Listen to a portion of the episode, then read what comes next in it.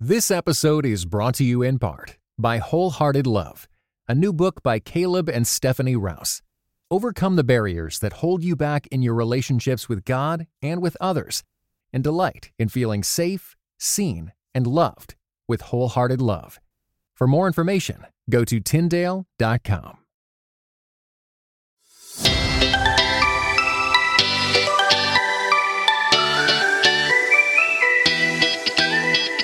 Hi, welcome to the Finding Holy podcast. I'm your host, Ashley Hales, and here at the Finding Holy podcast, we want to help you connect the dots between the things that really matter and your everyday holy life.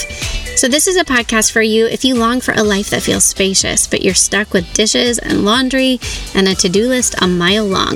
This is a podcast for you if you long to integrate what you know with who you are and how you live.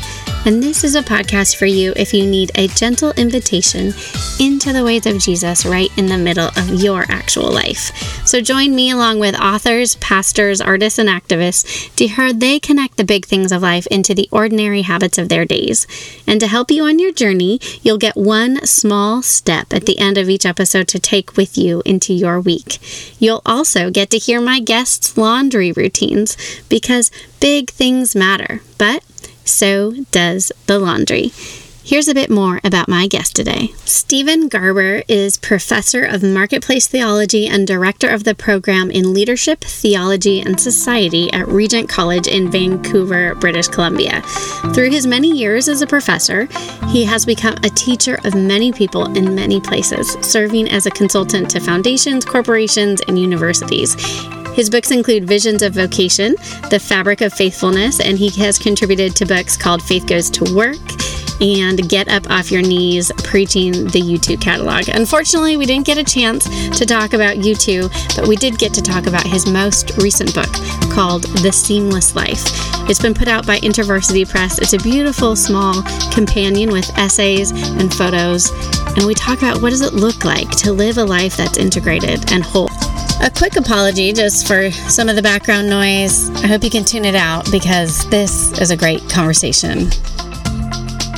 All right, it's wonderful to welcome Steven Garber to the Finding Holy podcast. He's the recent author of the book, The Seamless Life, A Tapestry of Love and Learning, Worship and Work. So thanks for being here, Steven.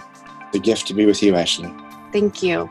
So I loved your book. I've actually put it on my husband's uh, nightstand. I said, this would be such lovely Sabbath reading for you, especially my husband's a church planter, and just like little bits, little doses of beauty and thought that doesn't feel entirely taxing, um, but really kind of welcomes us deeper into an integrated, whole, seamless life. Tell us a little bit about that image of the seamless life. It came from your grandfather.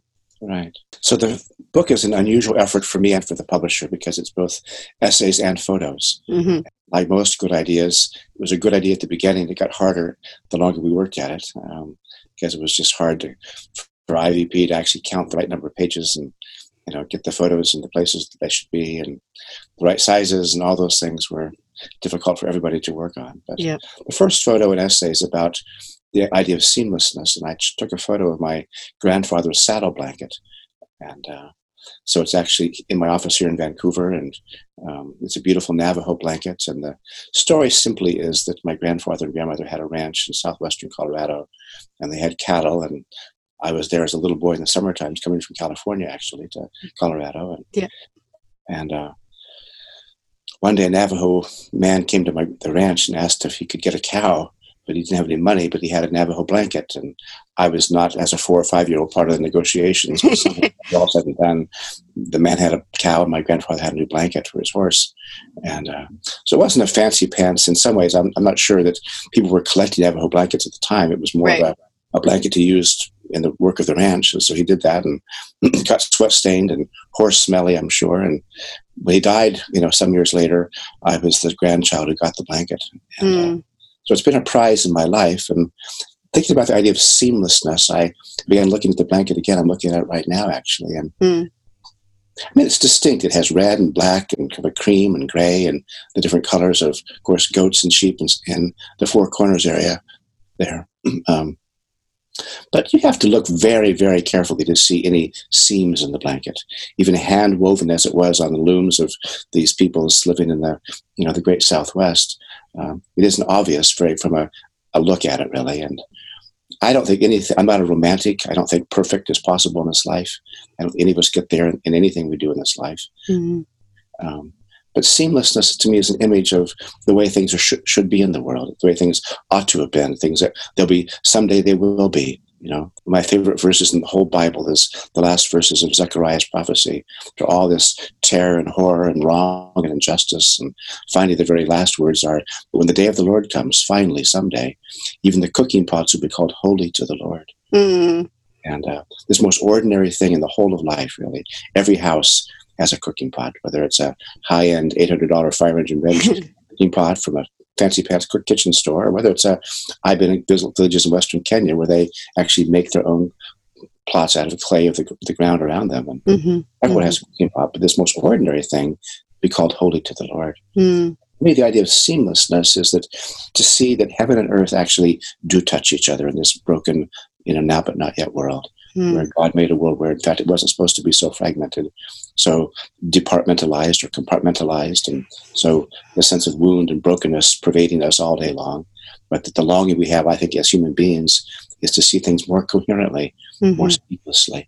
Mm-hmm. The image of the book really is carried from beginning to end is, you know, could we actually see all of life, love and learning, worship and work as a tapestry? Mm-hmm. Uh, so beautiful. And I think it's, it's so what we long for in our very kind of boxed up, um, compartmentalized lives. So how is this concept of vocation something that has kind of rooted your own work? And yeah. how does that inform this idea of, how does the idea of vocation inform this sense of a seamless life? We should take a long walk together, Ashley. I would love it. And, um, but maybe just to say a couple of things about it. Uh, so if my grandfather's life shaped my life, my father's life did too. My father was a University of California scientist.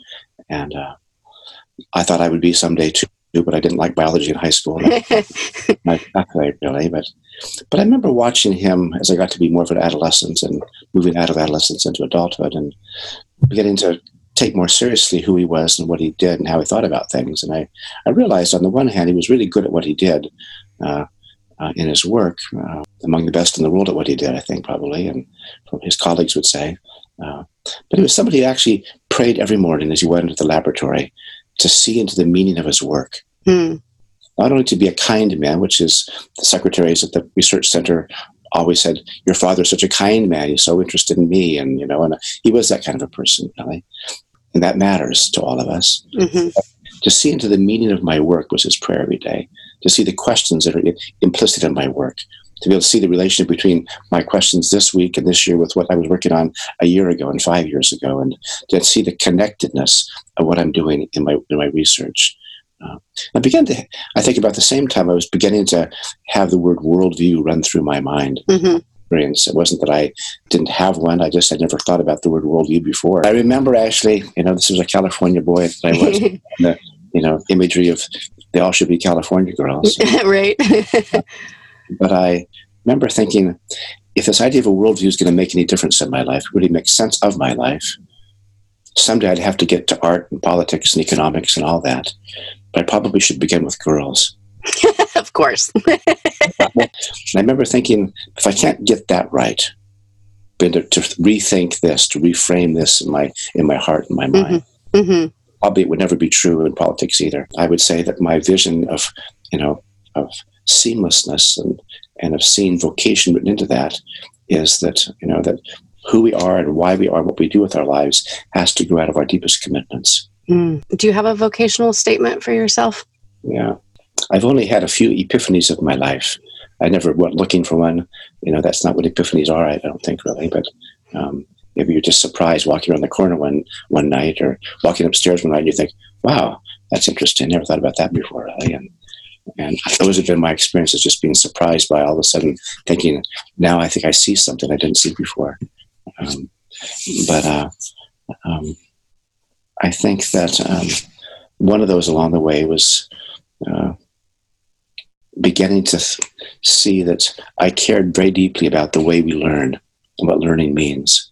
Um, and uh, my PhD actually was in the philosophy of learning, but especially focused on the relation of belief to behavior.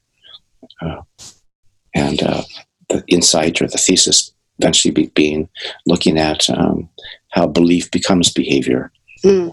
over time in someone's life. Uh, so my interest has, for the years of my life, always been about how does what we believe about the world get worked out in the way we live in the world. I have found much comfort uh, mm. in in this idea of vocation, not simply being kind of focused on a career or a place even, right? That how am I called to be present? How am I called to tell the gospel story to my children, or, you know, on a stage or in a book? Um, how can I help reignite people's imaginations for the kingdom of God? And mm-hmm. so that has given me, over a lot of years and a lot of kicking and screaming, uh, a bit of hope um, mm-hmm. to feel like it, that it all matters. Mm-hmm. But that is something I feel like is is sorely needed and really foreign to mm-hmm. to most Western Christians.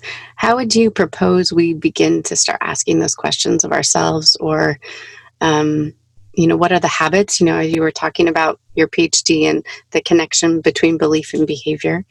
What are, maybe what are some of your habits that help create that seamless narrative for you between what you believe and what you do? Yeah, that's a very good question, actually. I was never alive during her lifetime, and it's just sort of a strange thing to say that a French woman named Simone Weil mm-hmm. would be a sub- substantial teacher in my life.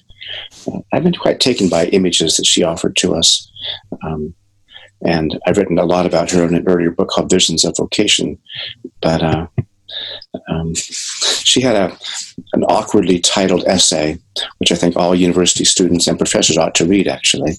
Um, but it's awkwardly titled, nothing very sexy about it at all. It isn't like The Seamless Life or anything. And it's called Reflections on the Right Use of School Studies with a View to the Love of God. So you can see it goes on way too long. Right, right. Very, You're only allowed to have five five words now in your titles, right? A very lovely and rich and profound essay, Reflections on the Right Use of School Studies with a View to the Love of God. And uh, given that your podcast is called Finding Holy, I think you might be fascinated by it, actually. Yeah. Um, what she argues is that the task of being a Christian student is to learn to pay attention. Mm-hmm. Learn to pay attention. And uh, she roots this in the story we call the Good Samaritan. And what she argues is that, you know, as Jesus tells his tale, um, that these two religious leaders who are on their way from Jerusalem to Jericho, who pass this beaten, bruised man, they don't pay attention to him. They have no eyes to see, in fact, the reality before their, before them. And they have, theologically, historically, sociologically, they can't make sense of any need that this man might have that implicates them. Mm-hmm. Mm-hmm. And to quickly jump through the story, the Samaritan, of course, has learned to pay attention. And he sees a neighbor in need and, you know, and responds, and we know the story, basically. But what Simone Weil argues is that when you pay attention and you see where heaven and earth touch each other in the life, the concreteness of your life and mine, that study begins to be sacramental. Hmm. Because sacram- sacraments, whatever we see them to be, um, there's somewhere where heaven touches earth. You know, in the Protestant tradition, of course, it is, we talk about, you know, Eucharist, Lord's, the Lord's Supper, and baptism. Um, and what are they? Well, they're ordinary, you know, experiences of life. We all know water. We all know bread and, and drink, bread and wine, or bread and whatever we're going to drink. Um, and they're not by themselves. In some ways, we say these are set off as holy, and that's more Eucharistic way. Um, but in, I think, God's world, they are holy. Mm-hmm. They are like that. You know, Zechariah prophecy about even the cookie pots will be called holy to the Lord. Mm-hmm, mm-hmm. It's like Peter saying to the scattered church, you know, be holy in everything that you do. Mm-hmm. Uh, so to me, you know, for to learn from Simone Weil about this, um, I think it's it's been very important to me to see um, the very uh, way that I understand the work of being a student, to be work of being a professor, is to long for, to pray for, to labor towards my students having eyes to see the reality of their worlds, mm-hmm. the worlds of studies in general, whether the st- studies in biology or history or literature or poetry or politics. I mean, I would say the whole of reality in, rea- in reality is sacramental if we have eyes to see that. Mm-hmm, mm-hmm. And the problem is not that it's that with God's world, it's actually with us not having eyes to see. Mm-hmm. Mm-hmm. Yeah, that reminds me of uh, Alexander Schmemann for The Life of the World. Okay. And what are you know what are the habits and practices and very small acts of paying attention, like you were saying, that orient me towards that truth instead of getting mired into yeah. you know the the circumstances. The yeah, yeah I got, had news last night, late in the evening, about the daughter-in-law of dear friends who died of cancer last night, and she's been you know longing for life for a year and a half, I suppose, and just more and more you know diagnoses and sorrows and weights of words and what this means and whether she'll live into the next year or not. And finally last night, after a long, long hope for life, she died. And, uh, mm-hmm. you know, and I was in, in communication with my good friends about it. And, and uh, I thought about, you know, the these weighty but very wonderful words from Tolkien, given in between Gandalf and Sam Gamgee, um, you know, the conversations about eschatology, really, and about mm-hmm. the way life turns out to be day by day, the light of our beliefs about the future. And, of course, the language, the words are, you know, someday, someday, really, everything sad will become untrue. Yeah. And uh, um, I have long believed, actually, that we live in light of eschatological commitments. All of us do, as human beings in the world, whether we're, ma- you know, Marxists or Hindus or, you know, Jews or Muslims or Christians. You know, you can be the most secular materialist and you know hedonist living off the beaches of you know Orange County and surfing all day long, really. Yeah. Then you realize, of course, it can't be forever and ever and ever, really.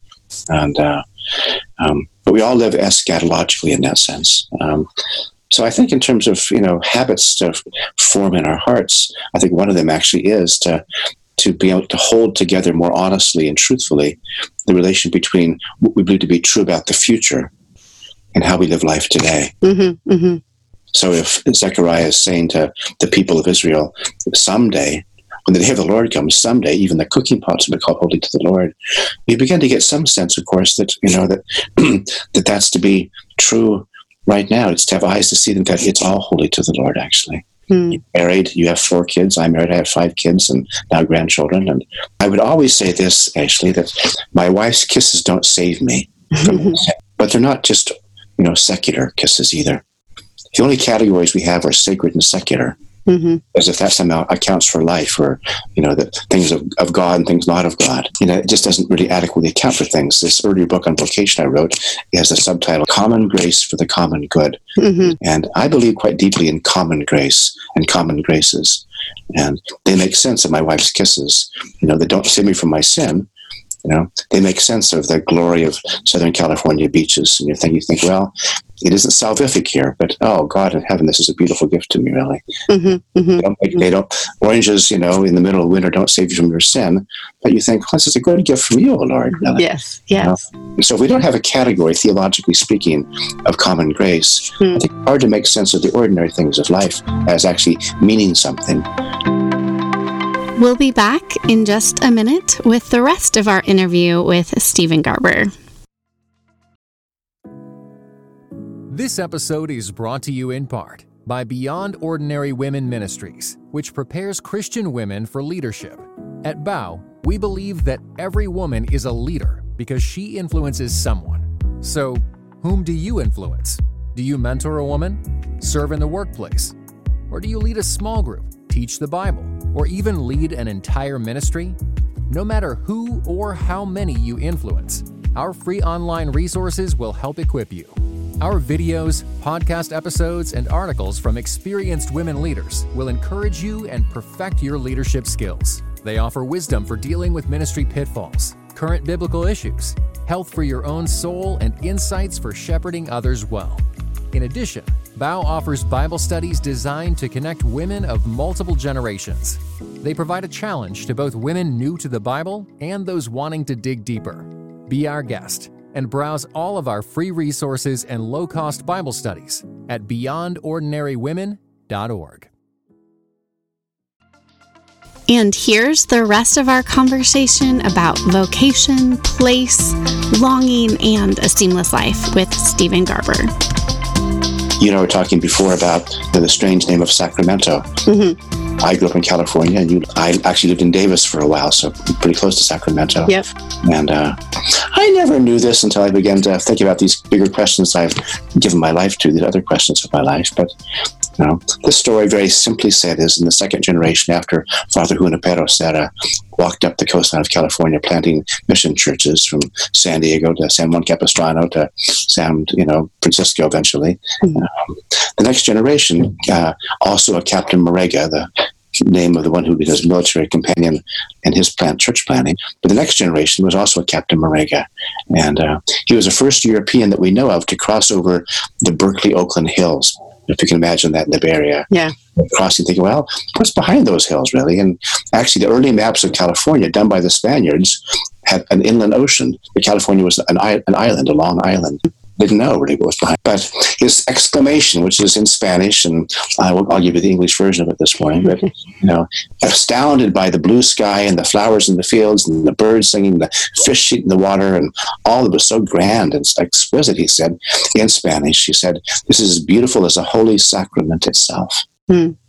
Um, and, you know, most Californians never thought about that, of course. And I don't think we have to be to have that in mind all day long. But in some ways, it was having eyes to see that, in fact, in these ordinary wonders of God's world, um, that this is as beautiful as the Holy Sacrament itself. And, you know, one of the essays in the book is about, I think I called it something like vocations as, you know, sacramental signposts. Mm-hmm. Uh, And I think that that's an image that's helpful to us, to, to see these, the work of our lives as sacramental signposts of both the reality of God's work in the world today, but also in some ways a signpost for what someday will be eschatologically. Mm-hmm, mm-hmm. You know, we're not going to heaven. That is never the promise of the Bible. Right, yeah. Actually, going to be drawn in by the great grace of God to a new heaven and a new earth. Mm-hmm. And there'll be continuity between this life and the next. So because you're a Californian, I'll just say this with, I love California. I think it's really normative in my sort of thinking mm-hmm. about how things people should be. I have said to God on high, as reverently as I can imagine, you know, that if you're taking names for the new heavens and new mm-hmm. earth, please put me down for several thousands of years in Santa Barbara. Oh, yes. Tell us, um, you know, just a few phrases. You talk about the world being wounded. You talk, um, there's a lot of Uh, phrases from the Narnia Chronicles, uh, you know, um, throughout your book. What what other writers or thinkers have kind of captured your imagination? So I would say Tolkien's imagery is pretty deep for me. Mm-hmm. And of course, Lewis's is too. I, I think about the, my life in the world in light of the Chronicles of Narnia. Mm. Just do. You know, I hardly ever spend a day without coming back to further up and further in. Ah, uh, yeah. Yeah. It's so true good. Of my marriage. It's true of the work of my life. It's true of life, really. Mm-hmm. Mm-hmm. Before we get to our last question, I did want to ask um, you the ways in which you have found it important to pay attention to your own place, um, and how I'd love for you to just to talk about how places form our loves. My book with I V P, Finding Holy in the Suburbs, really starts out with, with the whole idea that places, they do form our loves. And I think in lots of places, especially like suburban places that feel planned and perhaps, you know, detached from the land itself, or um, not urban and kind of culturally centric, we can tend to think that place is simply something that we create uh, that is that doesn't really have any bearing on how we go about our work in the world. Mm-hmm. So, um, yeah, I'd love to hear free, from you about how does place form us, and what do we do as Christians to love our places? And I realize that, you know, that could be a book in itself, but a book and a, a long walk with you. um, so I mentioned having done work, doing work for the Mars Corporation. Along the way, I began to give some of the executives essays by Wendell Berry to read. And finally, the question was, can we ever, ever talk to this guy? I said, well, let me figure out if we could do that. Eventually, we flew down to Kentucky to his farm and spent a day with him, yeah. talking through this idea of the economics of mutuality, right. which has been the project as we've named this, um, with Wendell Berry. And that somehow seemed a funny thing to do with bringing people like M and M's to Wendell Berry's. yeah. But we did, and he gave us a very good day and a very important word at the end of the day. He said, you know, if you want to make money for, for a year, you have to ask certain questions. Making money for one hundred years ask, makes you ask other questions. So. Mm. But people you know, eventually we brought his thinking into the boardroom of the Mars Corporation, and the C E O and the C F O and everybody else who were higher ups in the organization. And, and the C E O said at a certain point, I want to meet this man. So I called Barry one night and just said, you know, would you ever be interested in this? And he's somebody whose work I have loved and I've been shaped by. So, but he laughed at me. um, I was sort of like, that's crazy. You know, why would you want to talk to me? You know, and I said back to him, you know, um, I wouldn't go to all the work I do, taking your taking your thinking out into the world, into the boardrooms I walk into, if I didn't think what you were saying was true. Mm-hmm. Now, it can't just be true for nice people who live in nice places, uh, like you on a farm on the Kentucky River. You know, um, it has to be true in Washington D C too, and it has to be true in Los Angeles too, and Paris, and London, and Jakarta, and Sao Paulo. I mean, it has to be true. If it's true, it's true. Like. Uh, crucially to who we are as human beings. And if we in a cavalier attitude say, well, you know, mm-hmm. I can do what I want to do, I can live where I want to live, and I'll find my own way to have a life, thank you. Mm-hmm. I would say that there's something crucial to our identity as human beings about understanding the way rootedness in people and place matters, that we will not flourish in this life if we think it doesn't matter, actually. Mm-hmm.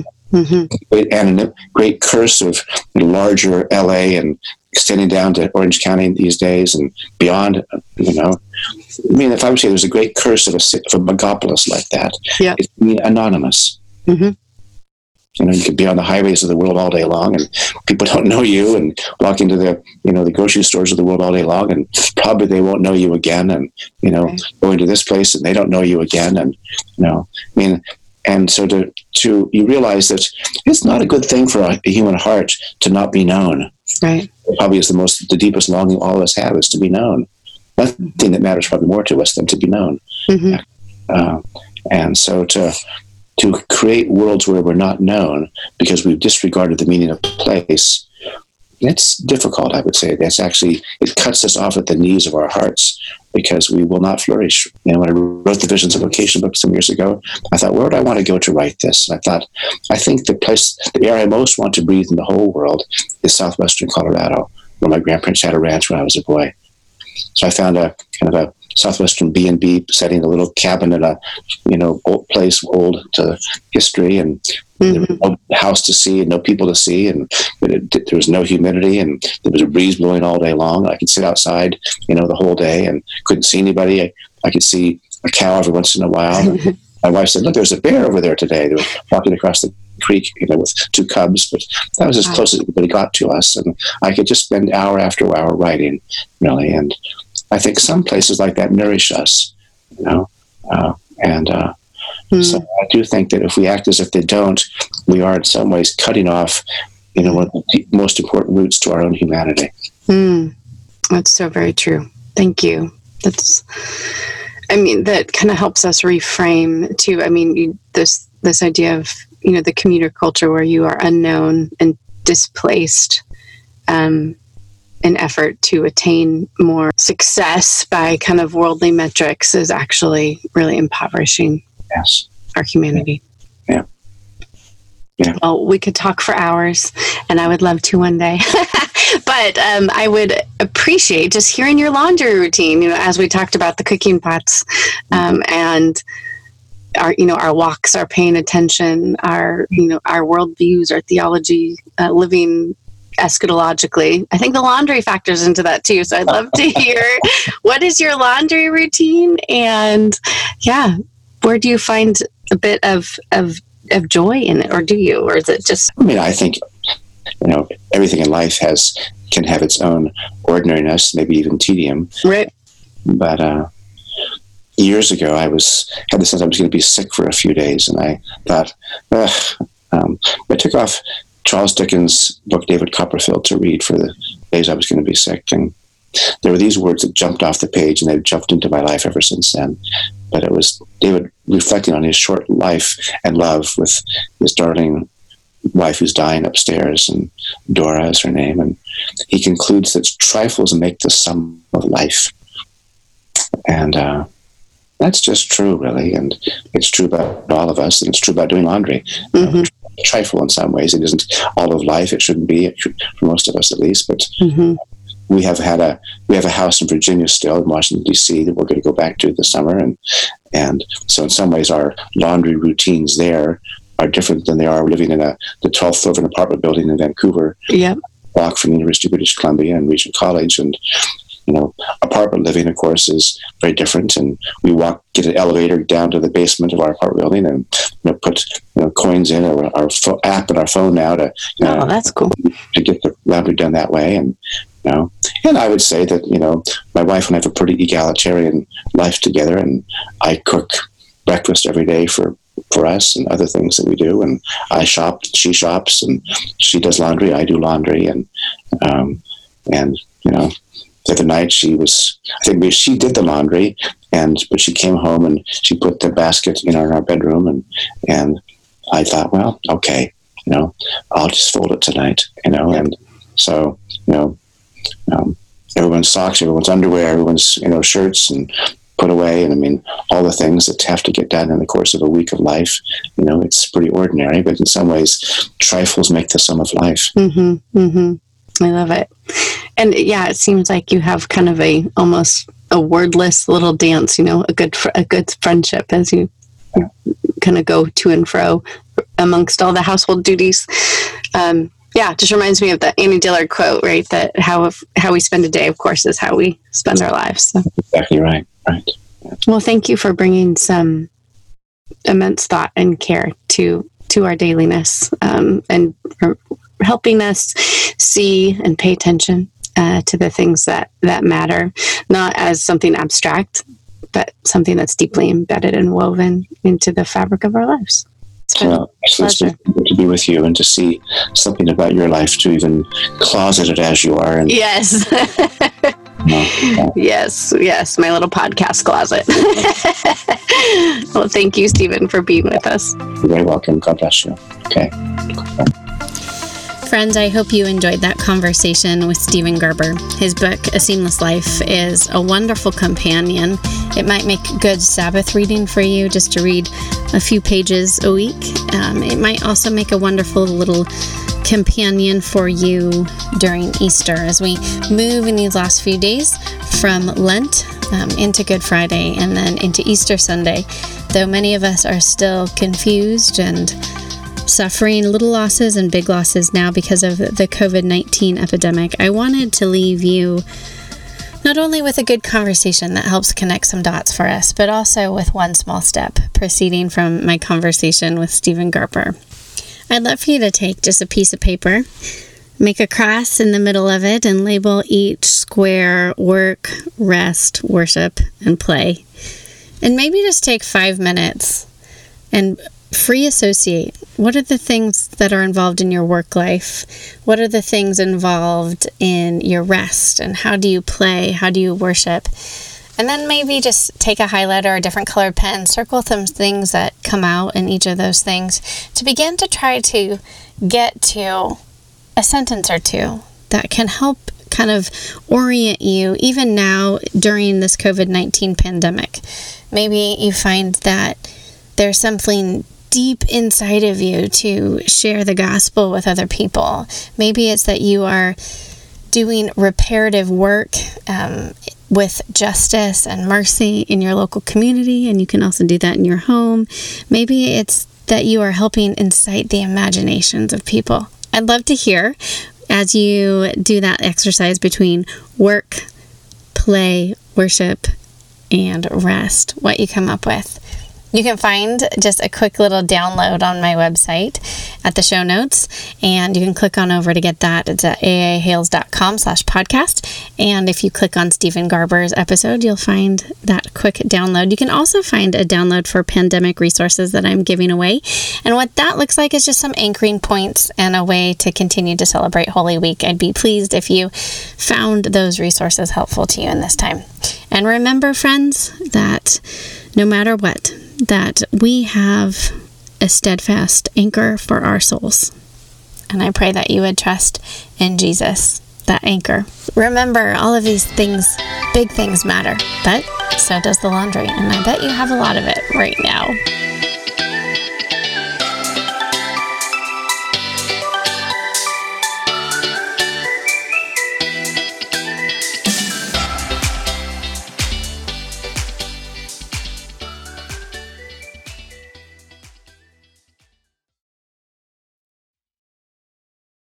This episode was brought to you in part by the Lord of Spirits podcast. Many Christians yearn to break free of the influence of secular materialism and to understand the union of the seen and unseen worlds as made by God. What is the spiritual world like? Tune in wherever you get your podcasts.